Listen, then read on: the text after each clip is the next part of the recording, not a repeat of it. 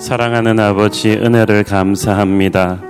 폭풍 같은 세상 속에서도 불안하고 힘든 마음을 억누르고 새벽에 일찍 깨어 일어나 온라인으로 기도의 자리에 앉은 우리 성도들을 붙들어 주시고 하나님의 은혜와 성령의 기름 부으심이 충만하게 임하게 하여 주옵소서 예수님 이름으로 기도했습니다. 아멘. 할렐루야. 우리 실시간 우리 온라인으로 함께 새벽을 깨우고 계신 어, 국내외 모든 성도님들에게 하나님의 은혜가 충만하기를 원합니다. 최근 들어서 어, 그 성도들이 세상에서 불신자들과 직장 생활할 때 교회 다닌다고 하면 여러 가지 안 좋은 이야기들을 많이 듣는다는 말을 듣고 제가 참 마음이 아팠습니다. 그래서 심하게는 말하면은 너 지난주 교회 갔다 왔냐? 요즘 교회 안 갔으면 좋겠다. 교회 갔다 온 사람은 적어내라. 어, 왜 이렇게 힘들게 하면서 다들 그렇게 교회는 예배를 에, 자꾸 어, 강행하는지 모르겠다. 이런 말들을 듣고 위축되는 성도님들이 참 많으시죠. 어, 저는 여러분에게 강하고 담대하라고 말하고 싶습니다. 그리고 그 세상이 이렇게 교회를 압박하는 물론 교회는 방역에 최선을 기울이고 정부 방침에 협조하겠지만 압박하는 것이 얼마나 비논리적인가를 여러분이 생각하시고 당당하시길 바랍니다. 스타벅스에서 사고가 터지고 롯데마트에서도 확진자가 쏟아져 나왔을 때 여러분 같은 맥락대로라면 세상 직장에서 이렇게 말해야 되지 않습니까? 너 지난주에 마트 갔다 왔냐? 스타벅스 갔다 왔냐? 갔다 온 사람 다 적어내라. 안 갔으면 좋겠다. 왜 굳이 그렇게까지 요즘에 마트를 가는지 모르겠다. 왜 굳이 그렇게까지 스타벅스 가는지 모르겠다. 이렇게 말하는 세상 사람 아무도 없어요. 교회만 그렇게 말합니다. 그것이 얼마나 비논리적인가를 우리는 알 수 있지 않습니까? 확진자가 발생하면 그곳만 폐쇄시키고 그리고 대부분 잘하고 있는 곳은 계속 경영하게 하는 것이 옳습니다. 그리고 모두가 그것이 중요한 일이라고 믿기 때문이죠. 교회 예배도 마찬가지입니다. 이렇게까지 교회가 조심하면서 모이는 것은 예배가 그만큼 소중하기 때문입니다. 그리고 사람들이 모이는 행위 중에서 예배만큼 고귀한 행위는 없습니다. 예배를 통해서 타락한 인간이 하나님을 만나게 되고 예배를 통해서 하나님을 만나고 나면 거짓말하던 사람이 정직하게 되고 예배를 통해서 하나님을 만나고 나면은 생각이 바르게 되고 마음이 깨끗하게 돼서 모범적인 시민이 되고 건강한 가정의 구성원이 됩니다. 국가를 건강하게 만드는 데 있어서 예배만큼 궁극적으로 중요한 것은 없습니다. 그러므로 사랑하는 성도 여러분, 당당하십시오. 교회가 법을 지키고 방역 조치를 잘하고 있다는 것 정확하게 이야기하시고 우리는 결코 셀피시한 것이 아니고 가장 세상에서 소중한 일을 하고 있다는 것을 당당하게 세상 앞에서 이야기하시고 하나님의 영광을 위해서 그렇게 사십시오.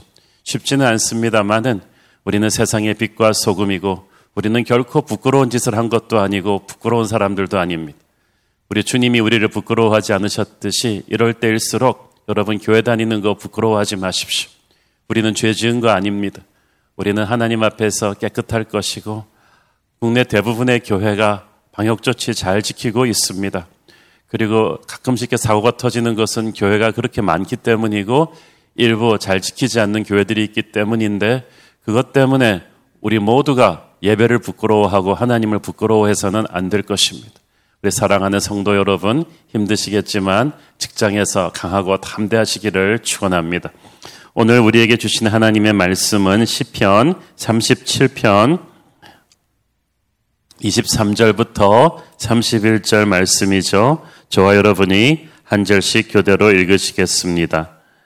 여호와께서 사람의 걸음을 정하시고 그의 길을 기뻐하시나니 그는 넘어지나 아직 엎드러지지 아니함은 여호와께서 그의 손으로 붙드심이로다. 내가 어려서부터 늙기까지 의인이 버림을 당하거나 그의 자손이 걸식함을 보지 못하였도다. 그는 종일토록 은혜를 베풀고 꾸어주니 그의 자손이 복을 받는도다. 악에서 떠나 선을 행하라. 그리하면 영원히 살리니 여호와께서 정의를 사랑하시고 그의 성도를 버리지 아니하심이로다. 그들은 영원히 보호를 받으나 악인의 자손은 끊어지리로다.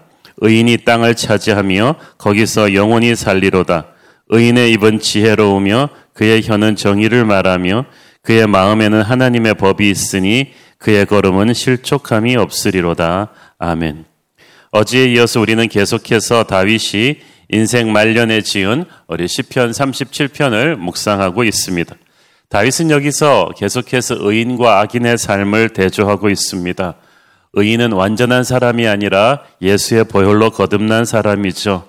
의인도 실수하고 연약합니다만은 그는 예수의 보혈로 거듭났기 때문에 늘 자신의 죄를 회개하고 하나님 앞에 겸손하고 하나님과 교제하며 살아갑니다.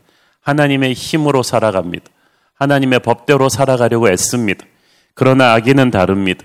하나님을 모르고 세상의 영에 지배당하면서 살아갑니다.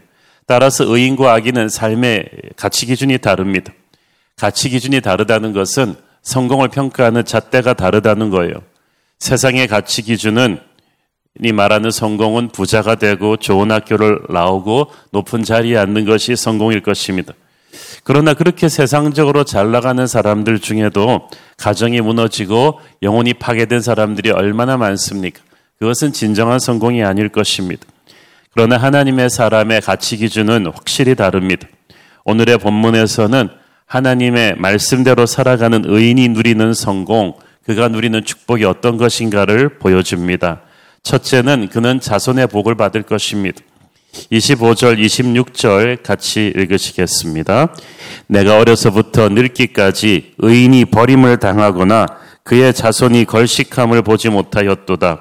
그는 종일토록 은혜를 베풀고 꾸어주니 그의 자손이 복을 받는도다. 여러분, 우리 모두의 가슴에 있는 그 화두는 교육이죠. 아이들 어떻게 하면 잘 키울 수 있을까? 그런데 최고의 교육은 의인의 길을 가는 것입니다. 즉, 예수님을 믿고 예수님의 보혈의 은혜를 자녀들에게 알게 하고 예수님의 법대로 그 가정을 세우는 것입니다. 그렇게 되면 그 자녀들이 우리가 세상적으로 노력하지 않아도 하나님의 복을 누린다는 거예요. 저는 이 말씀을 저도 목회하면서 제 인생과 제 주변의 모든 성도들의 인생을 보면서 수도 없이 확인합니다.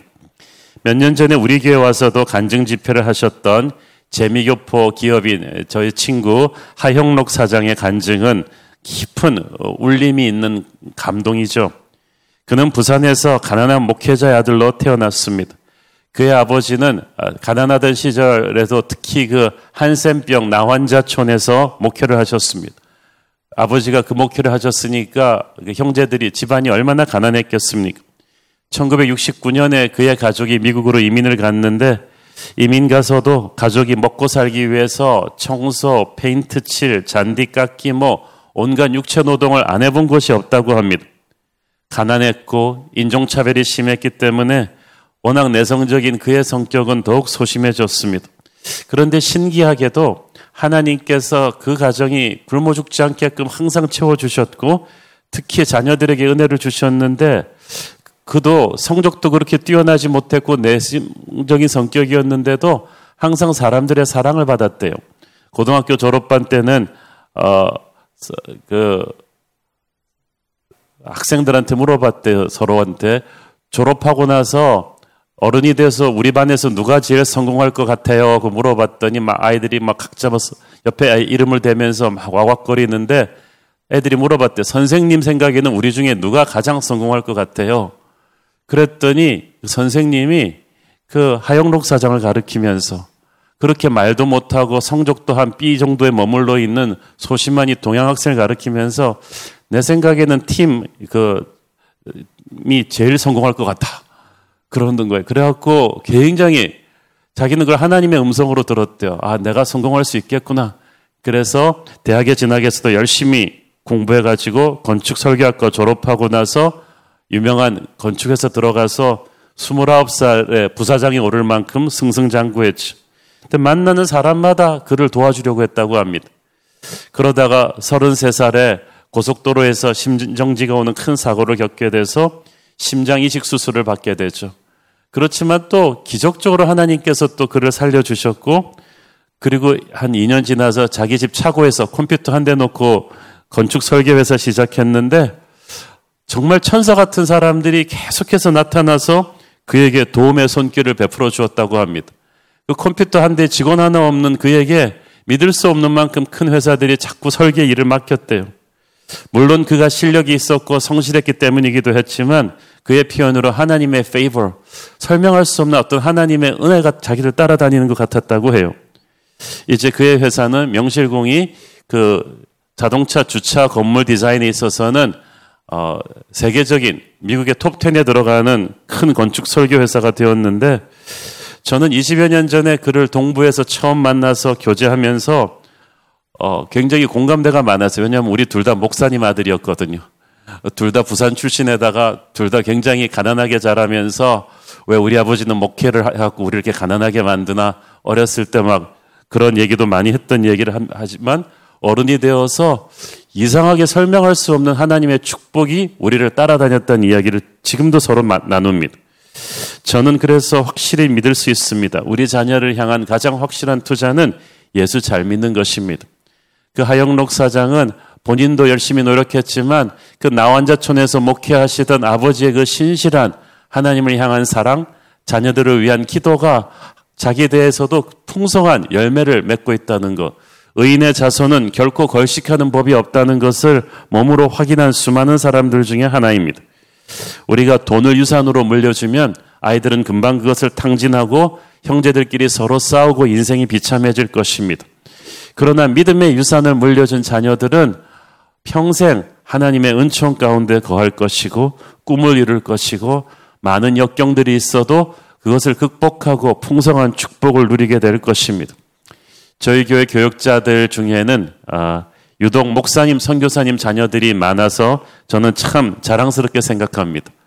각자 간증을 들어보면 어렸을 때 자랄 때는 정말 넉넉치 못하게 자라고 은근슬쩍 부모님이 왜 목회를 해갖고 나를 이렇게 고생을 시키나 조금 complain도 많이 했지만 결국 오늘날 부모님의 눈물의 기도의 씨앗을 자신들이 많이 추수하고 있음을 인정합니다.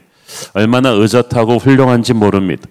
사랑하는 성도 여러분, 예수 십자가의 보혈 안에서 자녀를 키우는 의인이 되십시오. 여러분의 자녀들을 반드시 하나님이 책임지실 줄로 믿습니다. 의인에게 주는 또 축복은 어저께 우리가 배웠죠. 땅을 차지하게 된다. 땅을 차지하게 된다는 것은 29절에도 오늘의 본문 29절에도 이렇게 나오는데 의인이 땅을 차지하고 거기서 영원히 살리로다. 그 말은 승리하고 그 승리를 계속 유지한다는 뜻이에요. 반짝 성공하고 삭 사그라지는 사람이 아니라 하나님께서 땅을 차지하게 하시고 그것을 영원히 지탱하게 하십니다. 하나님께서 여러분이 예수님의 보혈 아래 걸어가면은 꿈을 이루게 하시고 궁극적으로는 승리하게 하시고 지금은 악인이 잠깐 번성하고 드센 것 같지만 반드시 여러분을 하나님의 의로운 오른팔로 붙드시고 땅을 차지하고 승리하게 하시는 축복을 주실 것입니다. 그렇게 복을 받은 의인은 어떻게 삽니까? 의인은 26절 첫째 보세요. 그는 종일토록 은혜를 베푼다고 했어요. 종일토록 은혜를 베푼다. 그 말은 평생 이 사람은 하나님의 축복의 배달꾼이 된다는 거예요. 끊임없이 이 사람은 그러니까 돈을 벌면 돈을 쌓아두지 않고 흘려보내고 자기가 지식이 있으면 지식을 쌓아두지 않고 그걸 흘려보내고 항상 이웃에게 물건도 나눠주고 시간도 나누어주고 재능도 나누어줍니다. 그래서 영향력이 생깁니다. 그래서 그는 리더가 되는 것입니다. 리더가 꼭 높은 자리에 앉아서 리더가 아니라 하나님의 축복의 통로가 될 때 그는 리더입니다. 은혜를 통로가 되는 거예요. 사람들은 나누라고 하면은 자기는 가진 것이 별로 없어서 아직은 못 나누겠다고 합니다. 그런 사람은 평생 그런 형편을 벗어나지 못합니다. 어떤 교회는 우리는 개척교회니까 못 나누겠다고 합니다. 그러면 계속 그 형편에 있을 거예요. 그러나 우리가 개척교회 때부터 작은 교회들을 돕고 어, 우리가 힘들고 어려울 때부터 다른 사람을 돕는 습관을 하면 하나님께서 계속 도울 것이 있게끔 여러분을 채워주실 것입니다. 자꾸 없다 없다 그러지 마세요. 그러면 평생 없는 신세가 돼요. 없어도 기쁜 마음으로 아이가 오병이어의 그 서민들이 먹던 그 당시에 볼품없는 도시락을 내놓았기 때문에 5천 명이 배불리 먹고 자기도 열두 광줄이 남았잖아요. 하나님께서 여러분에게도 그런 의인의 삶, 항상 베풀어주는 삶을 살게끔 인도해 주실 줄 믿습니다. 27절을 보면 의인이 또 어떻게 삽니까? 그는 악을 떠나고 선을 행한다고 했습니다. 악을 떠난다는 말은 악으로부터 등을 돌린다는 뜻이죠. 우리는 세상 살면서 끊임없이 악한 것들과 접하게 됩니다. 악은 결코 우리를 떠나지 않습니다. 우리가 악을 떠나야만 됩니다. 하나님의 사람은 악과 싸우겠다고 하면서 은근히 악과 정이 들었어요. 세상 살면서 그 악한 말, 악한 관습에 은근히 익숙해져 있습니다. 그러니까 시험이 들어요. 빨리빨리 악에서 등을 돌리는 그래서 끊어버리는 결단이 있어야만 합니다. 선을 행하여야 합니다. 선을 행한다는 것은 하나님의 말씀을 실천한다는 뜻입니다. 하나님의 말씀은 묵상할 때가 아니라 실천할 때 능력이 되어 우리 안에 폭발하게 될 것입니다. 의인의 삶은 또 입술에 있어요. 30절 읽습니다. 의인의 입은 지혜로우며 그의 혀는 정의를 말하며 성경은 계속해서 다윗도 그렇게 얘기하지만 어, 말조심할 것을 부탁합니다. 세상 모든 도덕 윤리 교과서들이 말조심할 것 강조하고 있지만 특히 성경은 말의 중요성을 얼마나 강조하는지 몰라요. 하나님이 세상을 말씀으로 창조하시고 말씀으로 경영하시고 말씀으로 지탱하고 계십니다. 하나님의 사람은 하나님의 영으로 충만하기 때문에 우리는 하나님의 말을 해야 돼요. 하나님 닮은 말. 그것은 지혜의 말이며 정의의 말입니다. 다윗은 그냥 말 실수하지 말라는 그런 수동적인 언어 생활 말하는 것이 아니라 하나님의 지혜와 정의가 담긴 말을 하라는 거예요. 우리가 어떻게 그런 말을 할 수가 있습니까? 성령 충만해야 됩니다. 우리가 성령 충만하면 우리의 입술은 의인의 입술이 될 것입니다. 한때 우리는 세상의 언어를 입에 달고 살았습니다. 그러나 의인은 십자가의 보혈을 통과한 사람, 우리의 입술을 통해서 예수님께서 말씀하시게끔 입술의 통제권을 죽게 내어드리는 저와 여러분 되기를 축원합니다. 31절에 보면 의인은 또 그 마음에 하나님의 법이 있다고 했습니다. 마음에 하나님의 법이 있다는 말은 무슨 말입니까? 눈에 보이는 세상 법이 없어도 우리 안에는 하나님께서 지켜보고 계신다는 코람되어 하나님의 임재 앞에 있기 때문에 누가 보지 않아도 우리는 정직해야만 되고 누가 보지 않아도 우리가 가지 말아야 될 길이 있다는 것입니다. 그래서 그의 걸음이 실족함이 없습니다. 하나님의 법은 딱딱하고 우리를 규제하는 것이 아니라 우리를 살리는 법입니다. 좋은 비행기를 조종할 때 비행기 조종 법이 있잖아요. 그대로 조종을 해야 우리는 살 것이고 그대로 조종하지 않으면 우리는 죽습니다. 하나님의 법은 그런 것입니다. 생명의 법입니다. 우리는 항상 하나님의 말씀을 우리 가슴 속에 새기고 살아가는 의인들입니다.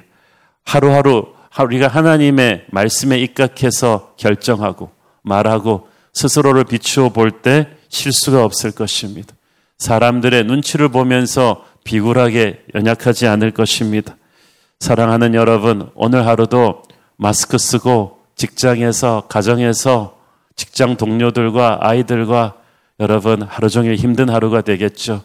그렇지만 어, 걱정하지 마십시오. 여러분 안에 하나님의 말씀이 있고 우리를 위해 돌아가신 예수 그리스도의 십자가의 은혜가 있습니다. 오늘도 그 은혜 안에 푹 잠겨서 하루를 승리하는 저와 여러분 되기를 축원합니다. 무엇보다 하나님의 말씀대로 우리 자녀를 키웁시다. 예수님의 은혜 안에 우리 자녀를 날마다 기도로 의탁합시다.